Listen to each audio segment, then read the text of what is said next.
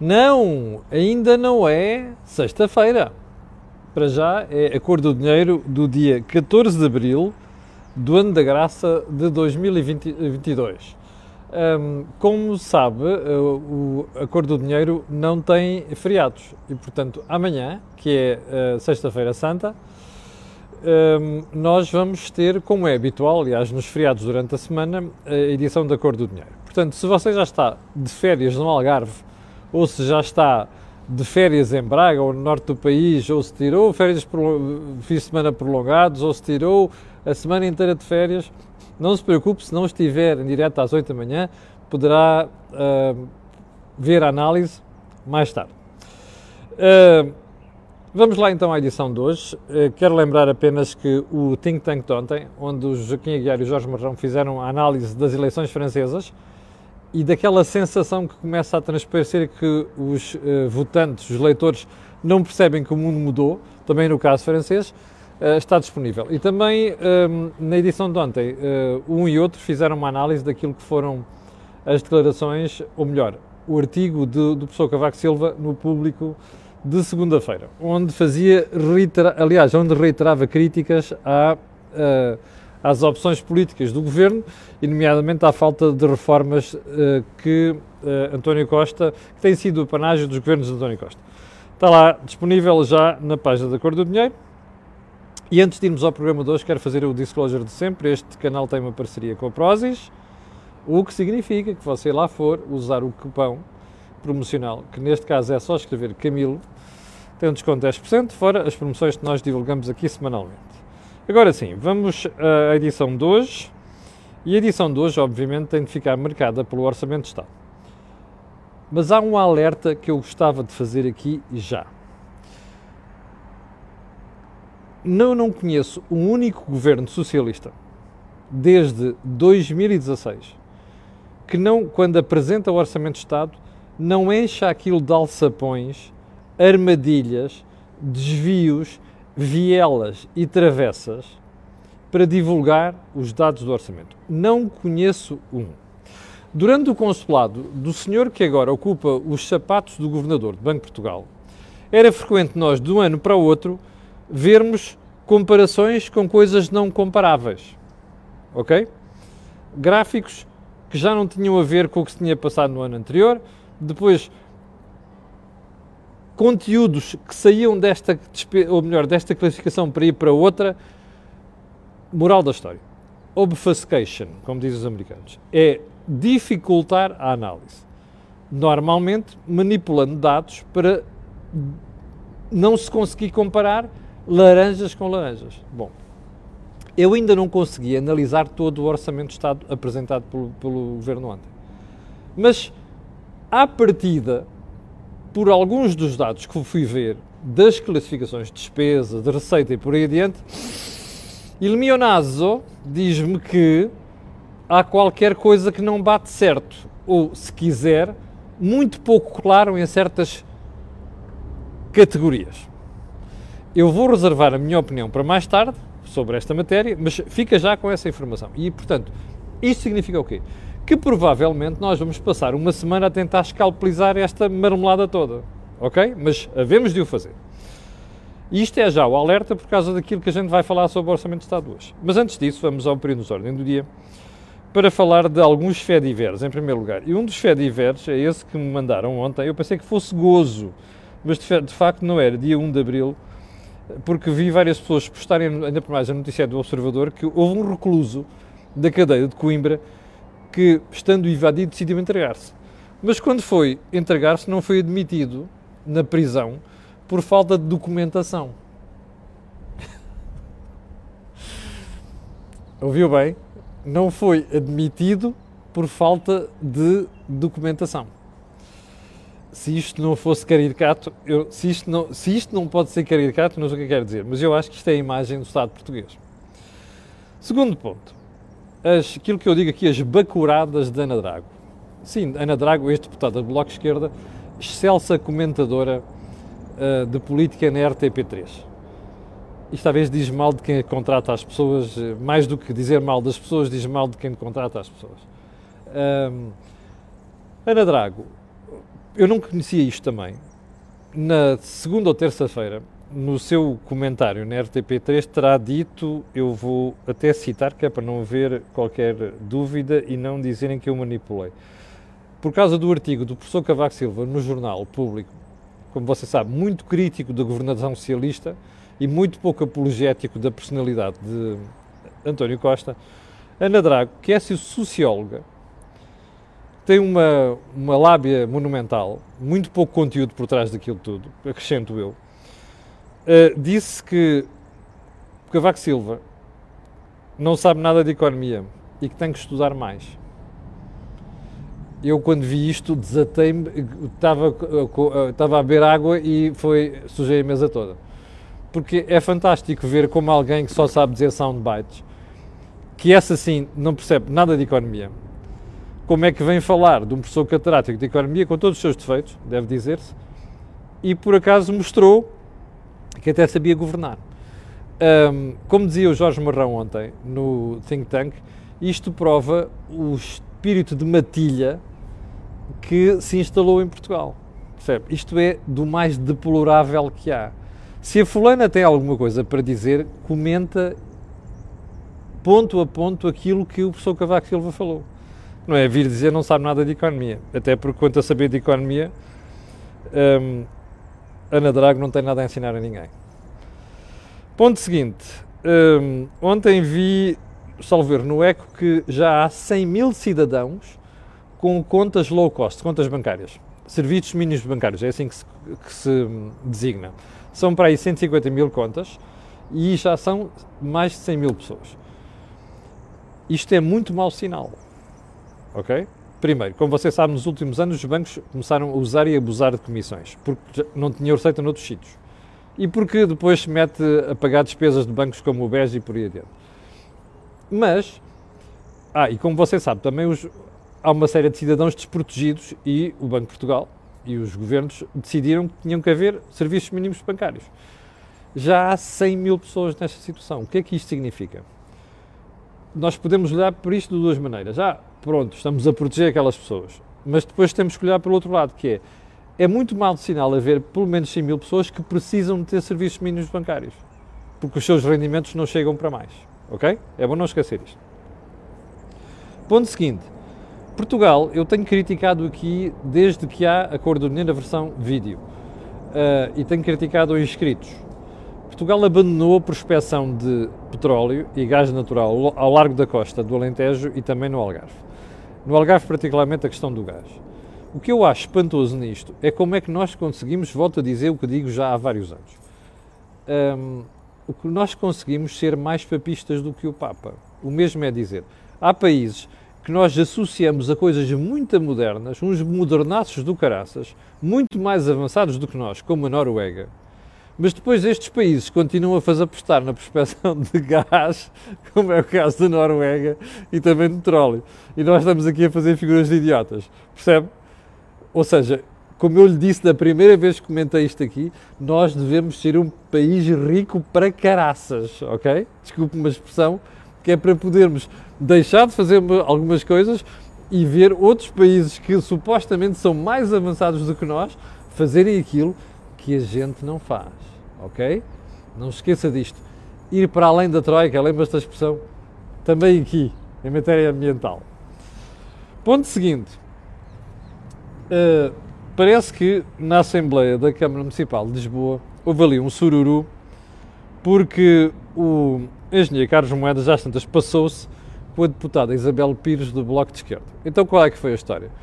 Acho que a Câmara tinha uma intenção que era tornar os transportes públicos gratuitos, analisou isto com os vários vereadores e depois você vai ouvir aqui a deputada do Bloco de Esquerda fez esta jogada. Então ouça lá.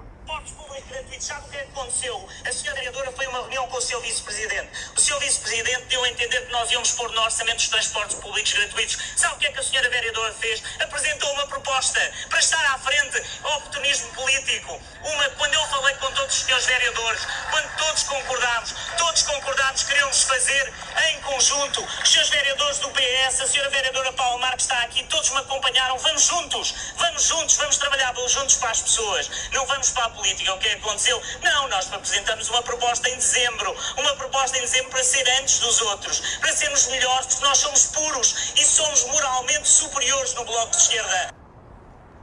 Percebeu ou não? Está a ver a jogada? Isto é uma jogada lamentável e mostra o nível de política que nós temos em Portugal e particularmente esta malta do Bloco de Esquerda ali na Câmara Municipal de Lisboa. Então é assim, Carlos Moedas, seus vereadores, juntaram-se com toda a malta da oposição, inclusive, e disse, pá, vamos criar aqui um programa para ter transportes públicos gratuitos, que até não é má ideia. Pô, o que é que acontece? A deputada do Bloco de Esquerda vai ela antecipar-se a apresentar uma proposta. Isto é uma desfaçadez brutal. Repara uma coisa, o que é incrível é que as pessoas hoje em dia, com o nível de informação que existe, estarem a fazer estas coisas. Bom, hum, está a ver onde é que chega a falta de caráter? Bom, e a falta de vergonha? Bom, comente você se quiser. Bem, uh, eu tenho uma série de espectadores que me estão a questionar há vários dias porque é que você não analisa a carga fiscal. Calma, fica para amanhã.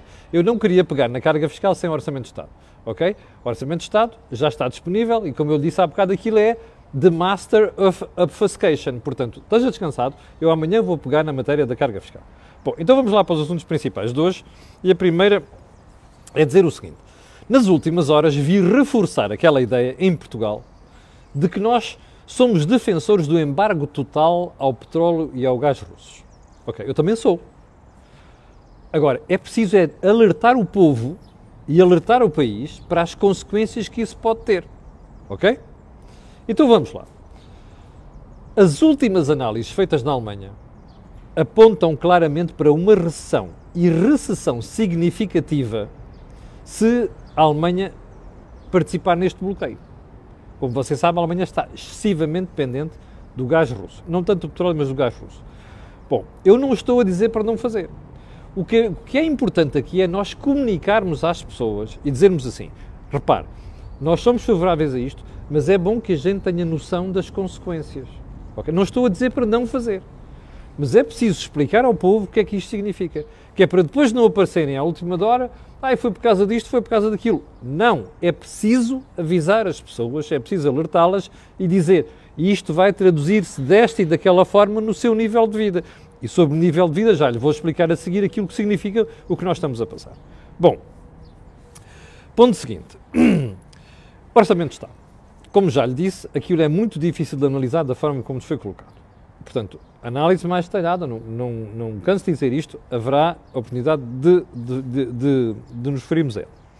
Mas vamos lá algumas notas que eu já tomei e que me parece evidente. Primeiro, nós, o Orçamento de Estado consagra uma perda brutal de rendimentos. É melhor não esquecer isto.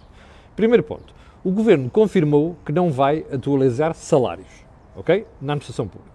Porque o Ministro das Finanças diz agora que é não se pode acrescentar um motor interno a alimentar a inflação.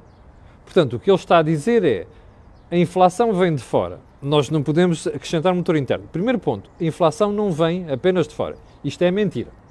Em segundo lugar, eu ainda me lembro de um senhor Fernando Medina que, quando estava na oposição, depois de fazer uma borrada monumental do governo a que, a que pertenceu, que era o governo de José Sócrates, criticar a Troika e tudo e mais alguma coisa pela austeridade que a gente impôs em Portugal. A austeridade é exatamente aquilo que ele está a impor. Porque o que ele está a dizer é o seguinte: então eu aumentei a função pública em 0,9%. Ora, vamos fazer aqui contas.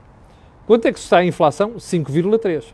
Ora, isto dá um corte de 4,3 pontos percentuais, no mínimo, ao rendimento dos funcionários públicos. Pergunta, isto não é inflação, isto não é, não é austeridade? É claro que é. Bom, você dirá, também tá o resto da economia. No resto da economia, os salários cresceram um pouco acima de 2%. Ora, se você fizer, fizer comparação com a inflação, uma perda de 3,3 pontos percentuais, pelo menos. Admitindo que a inflação vai ficar por ali, que é uma coisa que eu não tenho a certeza. Ok? Primeiro ponto. A austeridade está cá. O doutor Fernandina pode dar um pinote, um mortal encarpado, de costas ou raio que parta. A austeridade está aqui o orçamento dele é um orçamento austeritário. Ponto final, não há volta a dar. Bom, segundo ponto. Não sei que aumentamos os escalões de 7 para 9 e, portanto, há 1,5 milhões de famílias que vão beneficiar. E a gente olha à volta e diz assim, mas espera aí, já repararam como a receita fiscal continua a crescer e cresce de forma substancial? Ah, é por causa do crescimento económico. Não, não é só. Então, se a previsão de crescimento da receita fiscal é aquela, porquê é que não se baixa, não se alivia os impostos? Não é com a história de haver são mais escalões. Ponto seguinte, que é bom não esquecer isto. O governo decidiu não fazer a atualização das tabelas de retenção na fonte. O senhor secretário de Estado dos Impostos veio ontem, muito pressuroso, dizer: não, nós já fizemos. Aliás, a última mexida que fizemos foi para corrigir uma borrada nas pensões, é bom dizer isto, já foi a contar com essas alterações. Espera, espera, espera, espera. Então quer dizer que há dois meses o doutor António Mendonça Mendes já sabia dos efeitos da guerra. Está a ver como é que isto é uma estupidez? Esta gente é apanhada na esquina mais próxima. Começam a contar histórias mal contadas, depois são apanhados na esquina mais próxima. Isto não é verdade. Ao não atualizar as tabelas de retenção na fonte, isto significa o quê?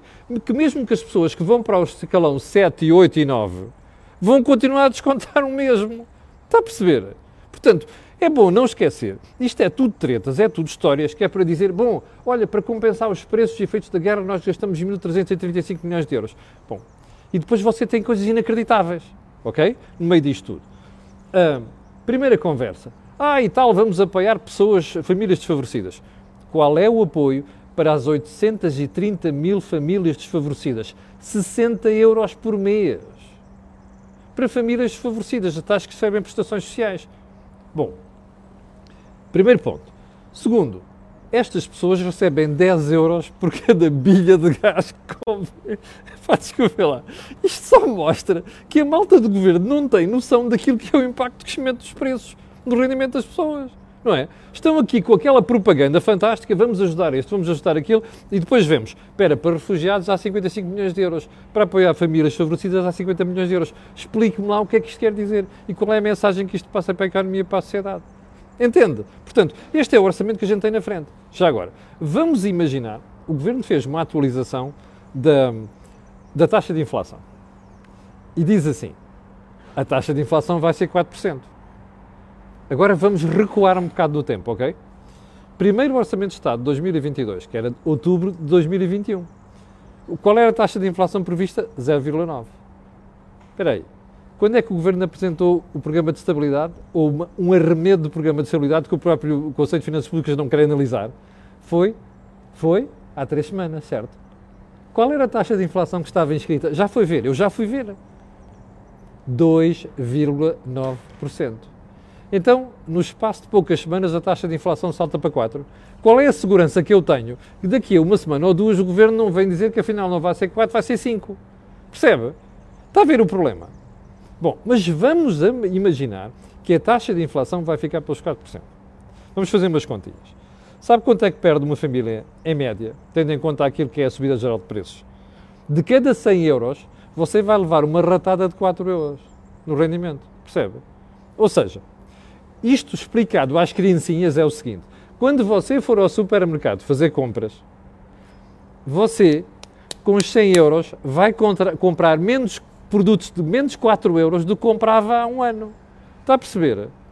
Agora faça estas contas multiplicadas por rendimentos mais elevados. Em vez de 100, 100 euros, imagino que começa a, a, subir o valor. Agora, imagine também que isto, que a inflação não é 4%, é superior. Está a ver a perda que isto vai provocar para as famílias e para as pessoas. Portanto, isto não é um orçamento austeritário. Aliás, o Dr. Fernando Medina, muito aborrecido no fim de semana, agora ele faz todo o esforço para. Aliás, no fim de semana, ontem, agora faz todo o esforço para. para quer ver o que é que ele diz. Eh, ipsis verbis. Um, em nenhum dicionário do mundo isto pode ser apelidado de política de austeridade. Pois é, o Dr. Fernando Medina deve estar a fazer o dicionário que lhe apetece. Isto chama-se austeridade. E sabe qual é o problema deste governo? É que passou o tempo a insultar a Troika por causa da austeridade. E não sei quantos, e o diabo e o diabo cá. Tanto falado num diabo, que não estavam à espera que o diabo servisse, servisse desta maneira. E a verdade é que nós temos o diabo pela frente. Bom, já agora, por falar em inflação, o governo pôs ali um, fez um panegírico fantástico, ali uma apresentaçãozinha com gráficos e não sei quantos. E no gráfico está lá dito assim: a inflação atualiza para 4% e é o efeito temporário. E depois diz assim: diz o Banco de Portugal e o BCE. Quer dizer, acredite se quiser, não é? Porque repara uma coisa. O BCE é só borradas, como nós temos falado aqui nos últimos meses. Porquê? Porque tem medo da Itália, da falência da Itália. O Banco de Portugal é só fretes ao governo é a instituição mais descredibilizada neste momento. O atual governador conseguiu descredibilizar o Banco de Portugal. E agora diga-me uma coisa, nós vamos acreditar nesta marmelada? Pá, podem guardar aquele, aquele quadrinho e metê-lo num caixote do lixo. Porque se há coisa que eu não acredito neste momento para aquilo que está a acontecer e os factos que estão a acontecer, é precisamente nas previsões que nos estão a dar. Bom, mas vamos para a frente. Efeito temporário da inflação. Lembra-se que eu lhe mostrei aqui o gráfico ontem do INE? Não é gráfico meu, é do INE. Com o comportamento do IPC e depois da inflação subjacente. Você lembra-se da curva de inflação subjacente? Assim a subir continuamente. E sabe qual é a reta tendência daquilo? É para subir. Se calhar o governo não sabe o que é, quer dizer uma reta tendência. Está a ver o problema? E depois vêm com estas tretas. Já percebeu o problema? É para ver se calam a malta. É para ver se não há agitação social. Eu só estou para ver neste momento é se esta história toda e este descontentamento que isto vai gerar, porque a questão é esta. Como você sabe, quando foi da Troika, disse assim: corta 10% dos salários, corte nominal. Isso você sente imediatamente que vai haver a folha de vencimento. Mas há outra forma de fazer isto. Olha, os salários sobem 0,9% e a inflação sobe 5,3%.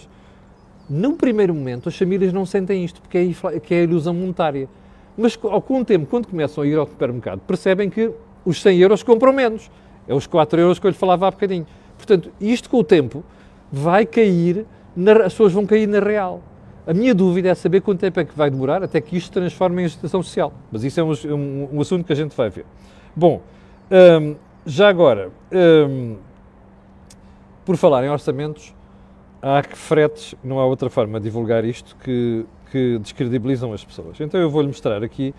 Ontem, o doutor Adalberto Campos Fernandes, que foi Ministro da Saúde, foi para o Facebook e pôs este gráfico, ok? Que é a evolução das transferências para o Serviço Nacional de Saúde. Como você pode ver ali, em 2016, as transferências estavam em 7,9 mil milhões de euros. E agora estão em 11,1 mil milhões de euros. E o Dr. Adalberto Campos Fernandes, olhando para isto, faz um comentário, que é um, um, comentário muito simpático para o Governo, que é impressionante a trajetória de financiamento do Serviço Nacional de Saúde. Sabe o que é que este gráfico para mim mostra? duas coisas. Primeiro, o Serviço Nacional de Saúde estava subfinanciado há muito tempo. E a malta acordou nos últimos tempos, porquê? Por causa da chamada tragédia da, da pandemia. Primeiro ponto. Portanto, isto diz mal do tempo do Dr. Alberto Campos Fernandes, quando lá estava. Em segundo lugar, e já agora não há nada do pessoal, que eu gosto muito dele pessoalmente, dou muito bem com ele. Segundo ponto, o que isto mostra é que o SNS está mal gerido. Sabe porquê? Porque, repare, não obstante o aumento de 3 mil milhões de euros para financiar o SNS, você tem atrasos nas consultas, centros de saúde sem, sem médicos, você tem hum, falta de médicos de especialidade, você tem cirurgias atrasadas e você tem uma coisa vergonhosa, que é menos médicos de família agora do que havia em 2016. O, o bastonário Miguel Guimarães dizia esta semana que há mais de mil médicos de família que se vão reformar este ano. Sabe o que é que isto significa? Como não se consegue buscar mais, ainda há médicos, menos médicos de família. Isto mostra uma coisa: o SNS é vergonhosamente mal gerido.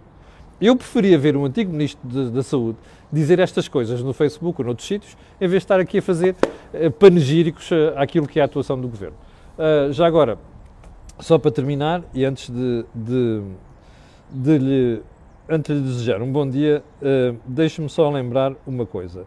É que, apreciação geral, o orçamento do Estado parece-me, por aquilo que eu já vi, muito otimista. Ok? Isso significa que já pode haver aqui uns acidentes de percurso daqui para a frente. Mas sobre isso haveremos de falar a seu devido tempo. Só mais um pormenor que eu lhe vou mostrar, que é para você perceber até que ponto é que nos tentam, já agora, porque nos tentam, hum, deixa-me lá ver aqui se consigo pôr isto no ar, hum, nos tentam enganar. Vou-lhe deixar um exercício para amanhã. Vá ver o financiamento da Segurança Social, ou seja, das suas pensões. Não é de agora é de 2028 em diante, que é para você perceber o problema que a gente tem pela frente, ok? Que são os tais problemas estruturais que ninguém quer tratar. O Sr. Primeiro-Ministro, cada vez que fala do assunto, é nós resolvemos o problema da sustentabilidade da segurança social. Não, não resolveu nada. Vá lá ver a orçamento, há um gráfico bem exemplificativo disso, mas eu prometo que amanhã vou pegar no assunto. Chegamos ao final do programa de hoje, quero agradecer às pessoas que estão a ver, quero pedir a estas pessoas e outras que vão ver aquilo que peço sempre, que é colocarem um gosto e fazerem partilha nas redes sociais, já sabe porquê, aquilo que você ouve aqui, não houve em mais sítio nenhum. Obrigado, já não o chateio hoje. Voltamos a vermos amanhã, sexta-feira santa, às 8 da manhã. Obrigado e com licença.